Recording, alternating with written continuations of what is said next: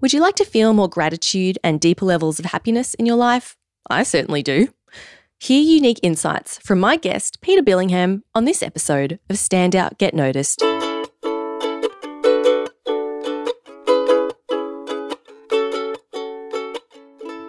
Hi there, Rockstar, and welcome to episode 289 of Standout Get Noticed. I'm Christina Canters, communication skills trainer, speaker, and MC. So it's the end of the year, which is usually a really beautiful time for reflection. So that's the theme of this episode. You'll be inspired to cultivate greater gratitude for what you have and deeper happiness by using a specific technique of consciously focusing on what you have had in the past. And I'm really excited for you to meet my guest, Peter Billingham. In fact, you may have heard him before on the podcast. He joined me for episode 55 feels so long ago. Um, that was on how to start a speaking business from scratch. And he was also on episode number four of my very first podcast, Presentation Skills for Design Students, which was literally nine years ago, such a long time ago. So I have known Pete for a very long time. So I'm I'm thrilled to have him on the podcast again. Pete is a eulogy writer, a celebrant, and an author, and he's here to share his unique reflections on life, death, and getting older. So if you're freaking out about another year passing and you're like, oh my God, what am I doing with my life? This episode is for you. Pete also shares stories from his latest book, Gathering Rosebuds in Kerala, which is a memoir about storing life's special moments. Show notes are at thecmethod.com slash 289. Make sure you go there because Pete does share some free resources just for you. All right, let's meet Pete Billingham. Standing so close to death, I always think, has given me a richer perspective of life. And I might just have to sort of let, let me backtrack slightly. I, am a, I'm a eulogy speechwriter and a celebrant. And that wasn't necessarily the, the, the plan. It is such a blessing that I've been able to stand next to and tell the story of the person inside there. And I think when you've uh, stood next to so many people who have passed away and you're in front of all their loved ones and you're trying to find the right words to say to help them in that situation, it can't help but have an impact on you. I think you would be a very hard person if, for some reason, it didn't have some kind of impact on you. And I have to say, sometimes it's not always positive. I, I think that it actually can have quite a negative impact on me. I need to I need to try to find things to balance that in my life, because life sometimes is a bit strange. It comes with no guarantees. Life is the most beautiful, amazing, fantastic thing, and it can be the most heartbreaking, sad, tragic thing. And yet, in the midst of all that, we have the story of our life. And I love what the author Margaret Atwood said. She says, in the end, we all become stories. And I, I, as a eulogy speechwriter and as a celebrant, I have had the privilege and the honour and the joy, really, to be able to learn about someone, someone I didn't know, and then try to find a way to encapsulate in, in just in a few words, really, you don't get much time, something about them. I've had the joy and the honor to write those things, those stories. So that is not like a normal speaking situation, but it's been a blessing and an honor to do that. Absolutely. Your latest book, Gathering Rosebuds in Kerala, you know, you talk a lot in there about gathering life's special memories, and we'll speak we'll speak more about that, of course. Is your line of work in writing these eulogies for people and, and gathering stories of other people's lives, is that what inspired you to write the book or was it something else? Yeah, it was actually a couple of things, but one of the things definitely is that part of the process is whether it's I'm writing a eulogy online for somebody who's somewhere else in the world or it's locally where I live, I, I end up sitting down with people, whether it's virtually or whether it's literally physically with them, just to ask them some questions. And if I sort of said, for instance, you know, tell me about your dad, it's where do you start with a question like that. And so I've found that there is times that I've built up this storehouse of questions that start the process of a memory. And it's amazing that when you think of one thing, it leads you on to another, and it leads you on to another, and it leads you on to another. And quite often, what starts to happen is this, if I say to somebody, tell me about, you know, your family and your life, they start to remember what I would say are these special moments in life. They talk about the holidays that they went on, the celebrations that the family had together, the way dad did this quirky dad dance at the wedding. And, and they tell me about tears and laughter. And they tell me about what maybe at the time might have been something very simple. And yet now, when they look back, it's absolutely precious and, and vital in the life because circumstances have changed. Now, the other times, I will sometimes say to somebody, How did your mum and dad meet? And they go, I don't know. And then what starts to happen is I see this sort of like realization that comes down the face in that they'll never know. And they'll say to me what I always think is the saddest sentence I ever hear I wished I'd asked them while I had the chance. And I think it's really important that not only do we ask those people around us that we love about the special moments of their life, but I also think it's about ourselves and the special moments that we have. And that's what this book was about. It was about the importance in my life of trying to remember those key things because so often I'd heard the stories of other people saying things that they didn't know. And I wanted, I didn't want that to be the case maybe for me and my family. But also, I wanted to inspire others to take that opportunity and say, Your life is an incredible story. There's no such thing as an ordinary life. And someday somebody's going to try to tell that story of your life. So why don't we start to document some of those special memories. So that was really the source of it.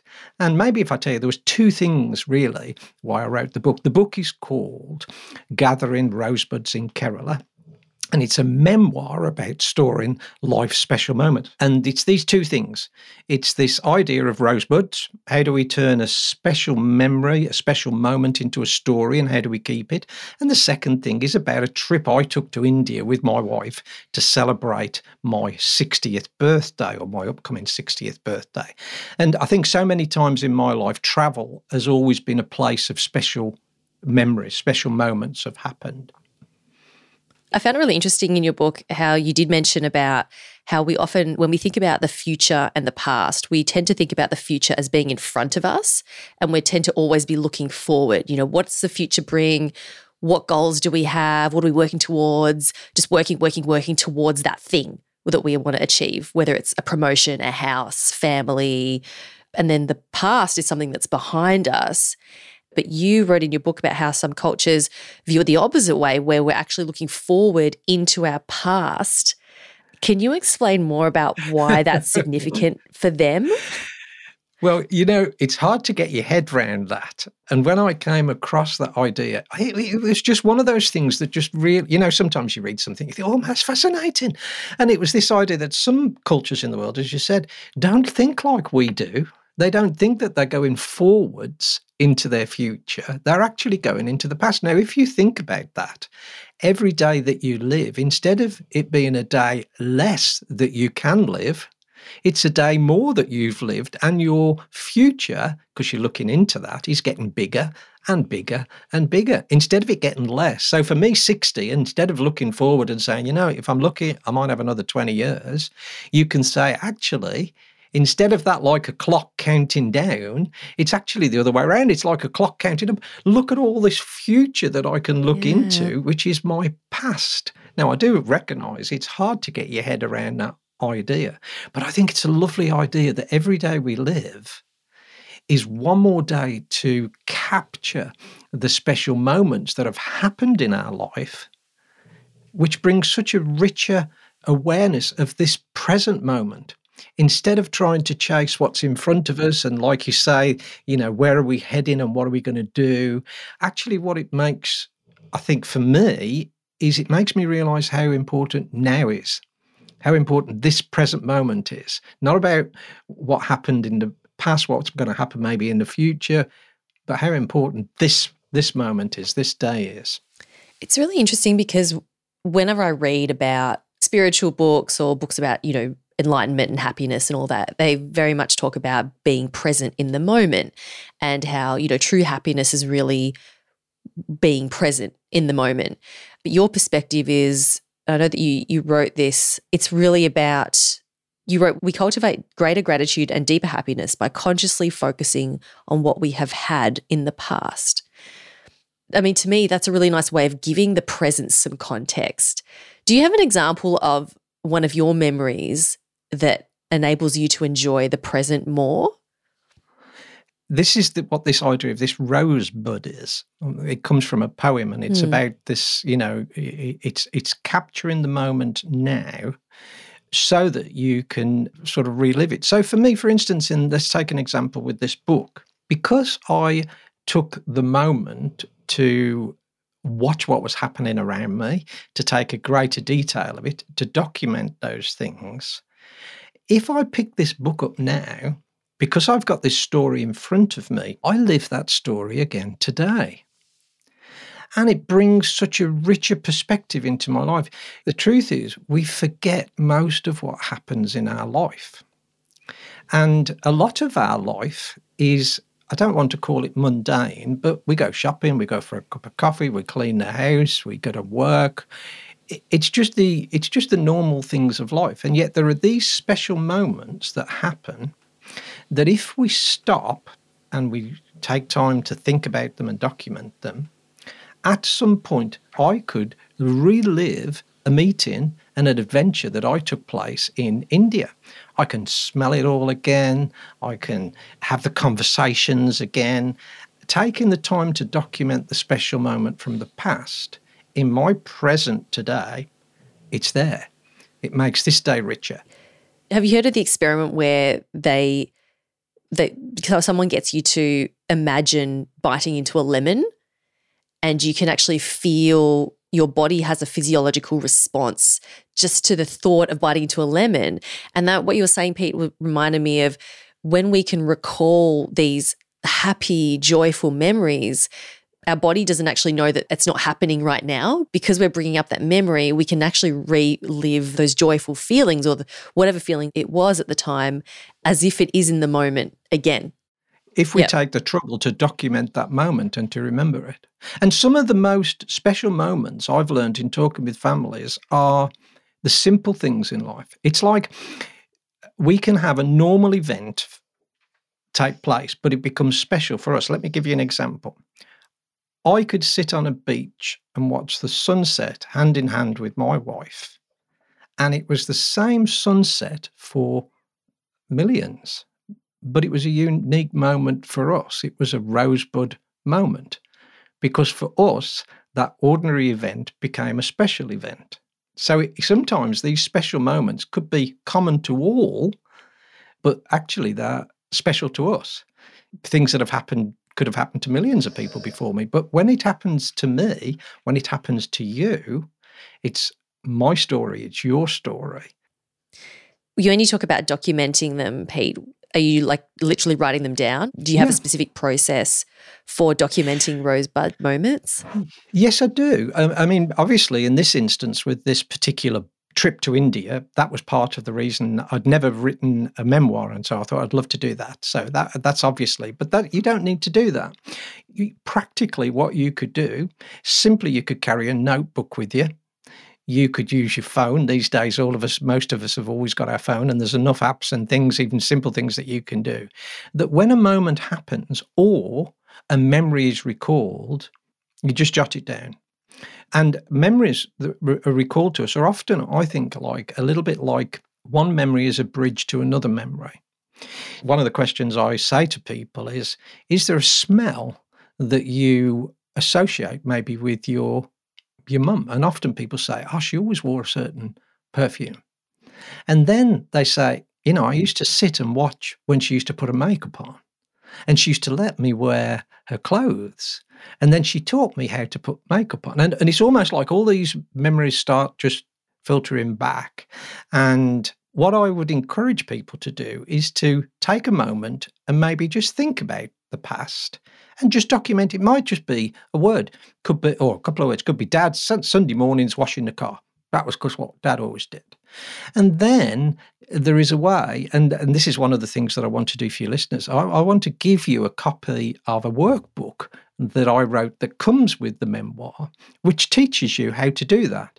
To take that recollection, could be a sunset on a beach, my first kiss, or whatever it might have been, and you just put a note down. But then hmm. there is a process that says, now, now you've got that note.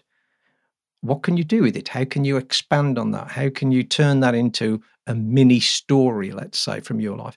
It will teach you how to recall these memories, to sort them, and then to write them into little stories which you can keep. And these days, I mean, you can keep it in a notebook, you can keep it on your phone, but it does take time to do that. It's an intentional thing. You suddenly find that there is great value in doing it that intentional part of it makes it different to just reminiscing about because like oftentimes you know when you get together with people and you have a good old chat and you're talking about oh remember that funny thing happened back when we were at uni or back in when we had so and so's birthday documenting it is different to simply just having a yarn with your mates it is but it's like after that event it's taking a moment or even if you can in the moment just writing down university story when I got drunk and fell out the window.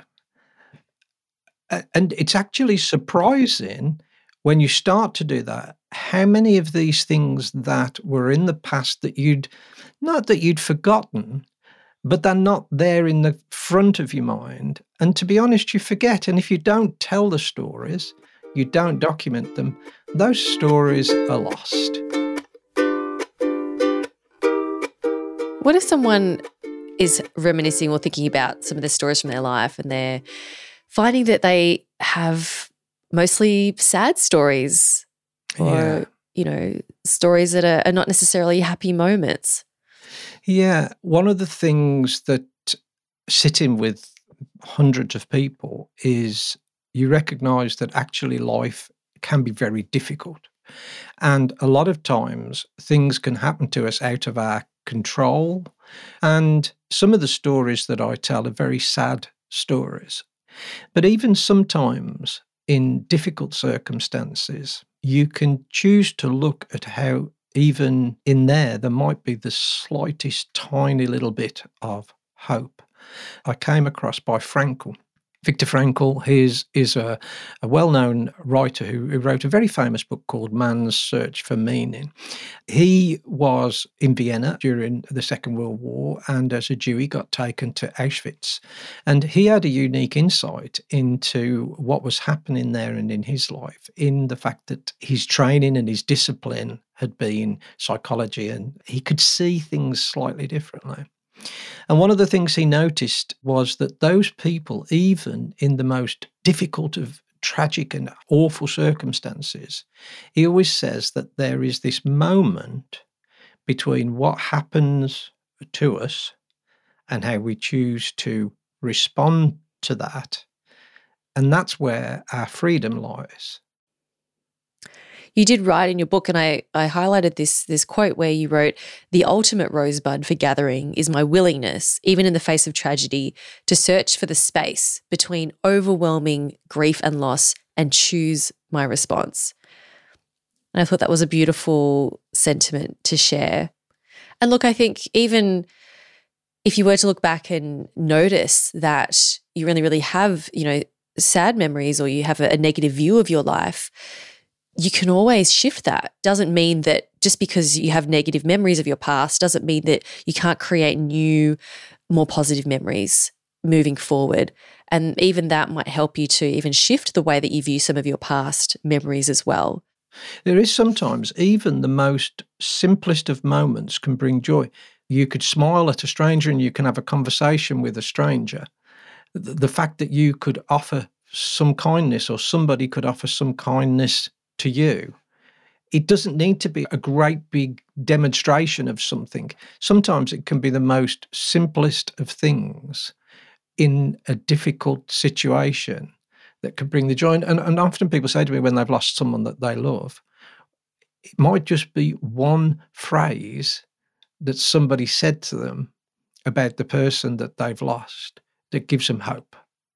It gives them um, comfort. It gives them support. So, uh, yeah, you're right. Even even if somebody's life is very difficult now, we get a choice. What are we going to look at? Are we going to look at the rubbish? Or are we going to try and sort, sort through all that rubbish, even if the rosebud is only a smile that somebody gives me? Do you have a, a time in your life where you've had a rosebud moment like that? Uh, yeah, there's been times when life has been difficult in all sorts of different reasons. I'm not, I, don't want to make sound this as if this is all spiritual or anything like that at all, but sometimes you get a gut response. Oh, you know, I haven't heard from John for a long time. Hmm. And we can sometimes just let that, it goes. I've started to learn, I think it's probably because I'm getting older. I need to act on that. I need to give John a ring. It may be that there's no reason why I should give him a ring, but maybe there again, it could be. And this is what happened for me one day. I was going through a few trying times, and a friend of mine who I hadn't spoke to for a long time rang me up and said, How you doing, Pete? And he reminded me of something that we'd done together that made me laugh and uh, brought me a bit of joy in that moment. And that was like being on the end of a, a, a rosebud when I needed it. And so I try to do. don't get me wrong, Christine. I'm not perfect, and I, you know, I don't do this.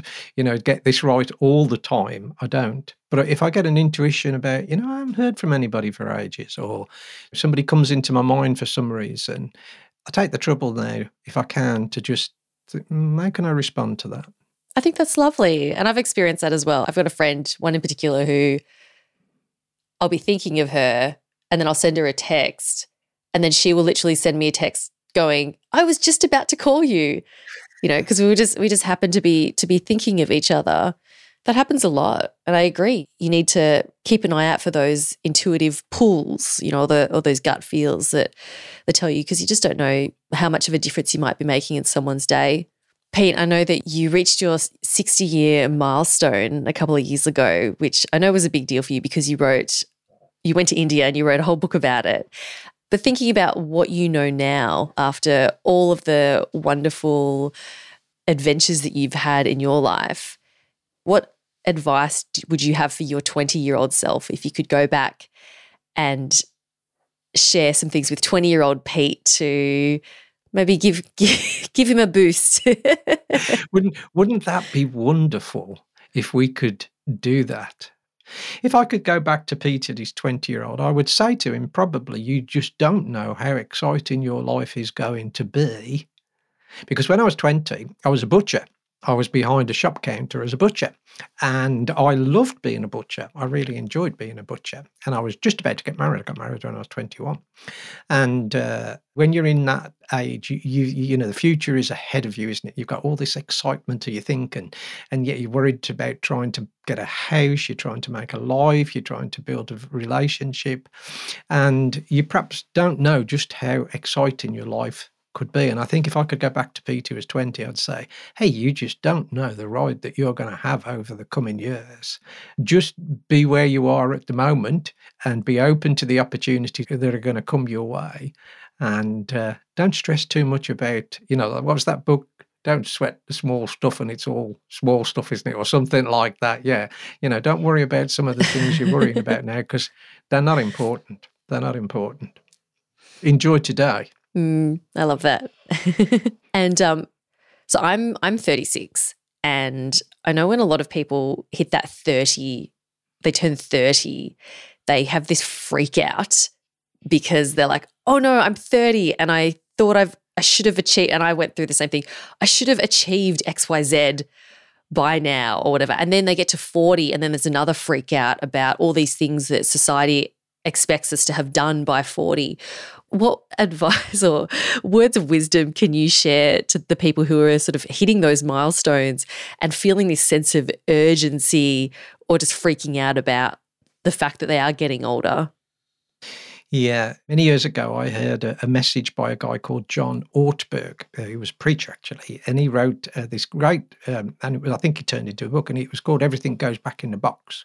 And he says, Life is like playing a game of Monopoly. You can go around the board and you can start to accumulate these assets. You can get yourself some houses and some hotels, and you can have all these things. But at the end of the game, everything goes back into the box and it, for, for me, I, I know. I mean, it, it, you know, this is one of the beauties about speaking, isn't it? You know, if you can find that tagline that, I mean, all these years, I mean, that must be, I don't know, years and years ago I heard that, and yeah, it's still there. So that was a good speech he did. The truth is, when I sit with people and they look back over their life, the things that are precious to them are not the house, not the car, not the great you know all, all the stuff around them that they've had. While all those things are lovely and they're nice and they're great to have and there's nothing wrong with having all those things at all actually what people talk about most is love. It's kindness it's mm. generosity it's family it's friends. Those are the things when a life has all been wrapped up and it's gone into a box. Those are the things that matter. Well peter that was a lovely sentiment to almost close this conversation. I want to express my gratitude and thanks for sharing your wisdom with us on the podcast.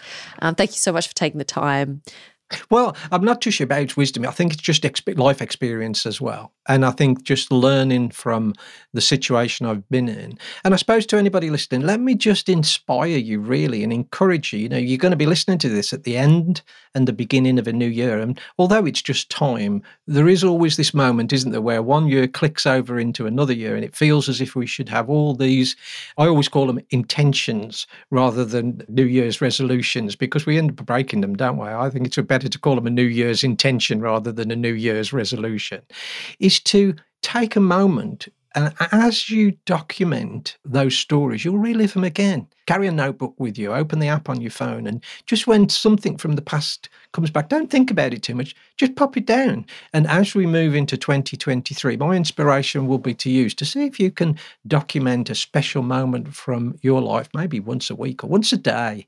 Uh, because, you, you know, if you've been blessed to have so many moments, then fill up a notebook, fill up an app with all those special moments from the past. Love it. Thanks, Pete. And can you remind everyone if they're interested to grab a copy of your book or to connect with you, where can they do that? Yeah, the book is called Gathering Rosebuds in Kerala, a memoir about storing life special moments, and you can get it on Amazon. And there is a few different versions. There's um, a hardback and a paperback and an ebook, of course, but there is also a large print version and a dyslexic friendly version of the book. And what comes with it is this workbook, but I'm going to give you a copy. You can have a copy of the workbook for free. And there's also a gratitude journal that's there as well that you can buy at Amazon. The best way to get hold of me is through info at peterbillingham.com. And that'll take you to a website that actually is just um, a, bit, a bit of a portal and it'll give you pointers to everything else that's going on. So I do hope it's um, eh, eh, people have been inspired to start that journey of documenting those special moments in their life. It's a wonderful way to look at it, and it was something that I hadn't really considered before. I think I kind of document certain moments anyway, but not with the same kind of intention as you've shared. So thanks, Pete. I'm, I'm sure everyone listening has gotten a lot out of this conversation.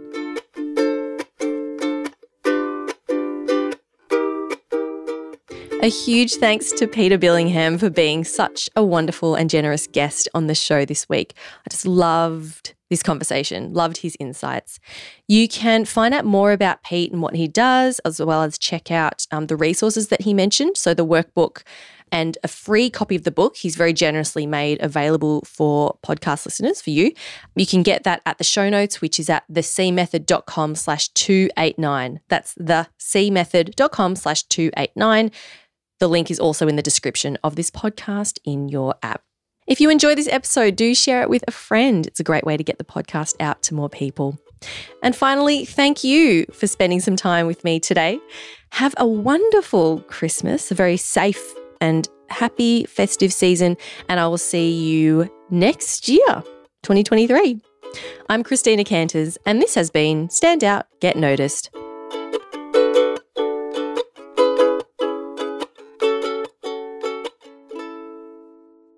Wait, wait, wait a minute. Wait a minute. This is the first thing I want to do. Okay. Oh, welcome back, everyone. It's episode number four. I hope you're all doing marvelously today. Now, I'm super pumped for today's episode because I am interviewing professional speaker, visionary leader, and exceptional storyteller. What, what a build up you gave me. I'll tell you what, I don't even know that that was me that you were talking to. Do you know, Christina, that is nine years ago. Where have nine years gone? Oh my God, nine years. I was 30, uh, sorry, 26 when we did that interview. It feels like forever ago. Episode four, you know how many episodes I've done?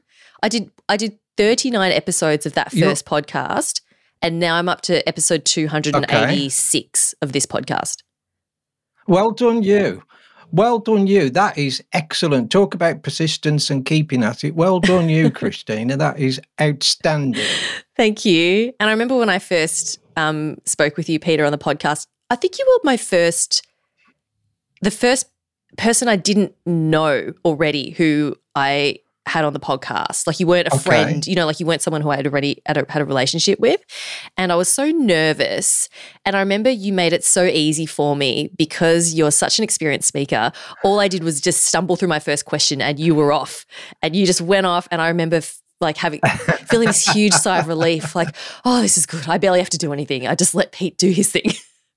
so I, I appreciate you for helping me out in my very early stages of my podcasting career. Yeah, but well done, Christina. I mean, in all seriousness, I mean, there's a lot of people that start things, and it really is difficult to continue sometimes because, you know, nine years, let's be honest here, nine years is an incredible time to keep working at a podcast, and you stuck at it and uh, look at the re- rewards. And, uh, you know, maybe for one of your listeners today that they're just in the early stage of something and they don't know where it's going to go and they don't know whether it's going to work and they're, they're stumbling over the words or whatever it might be.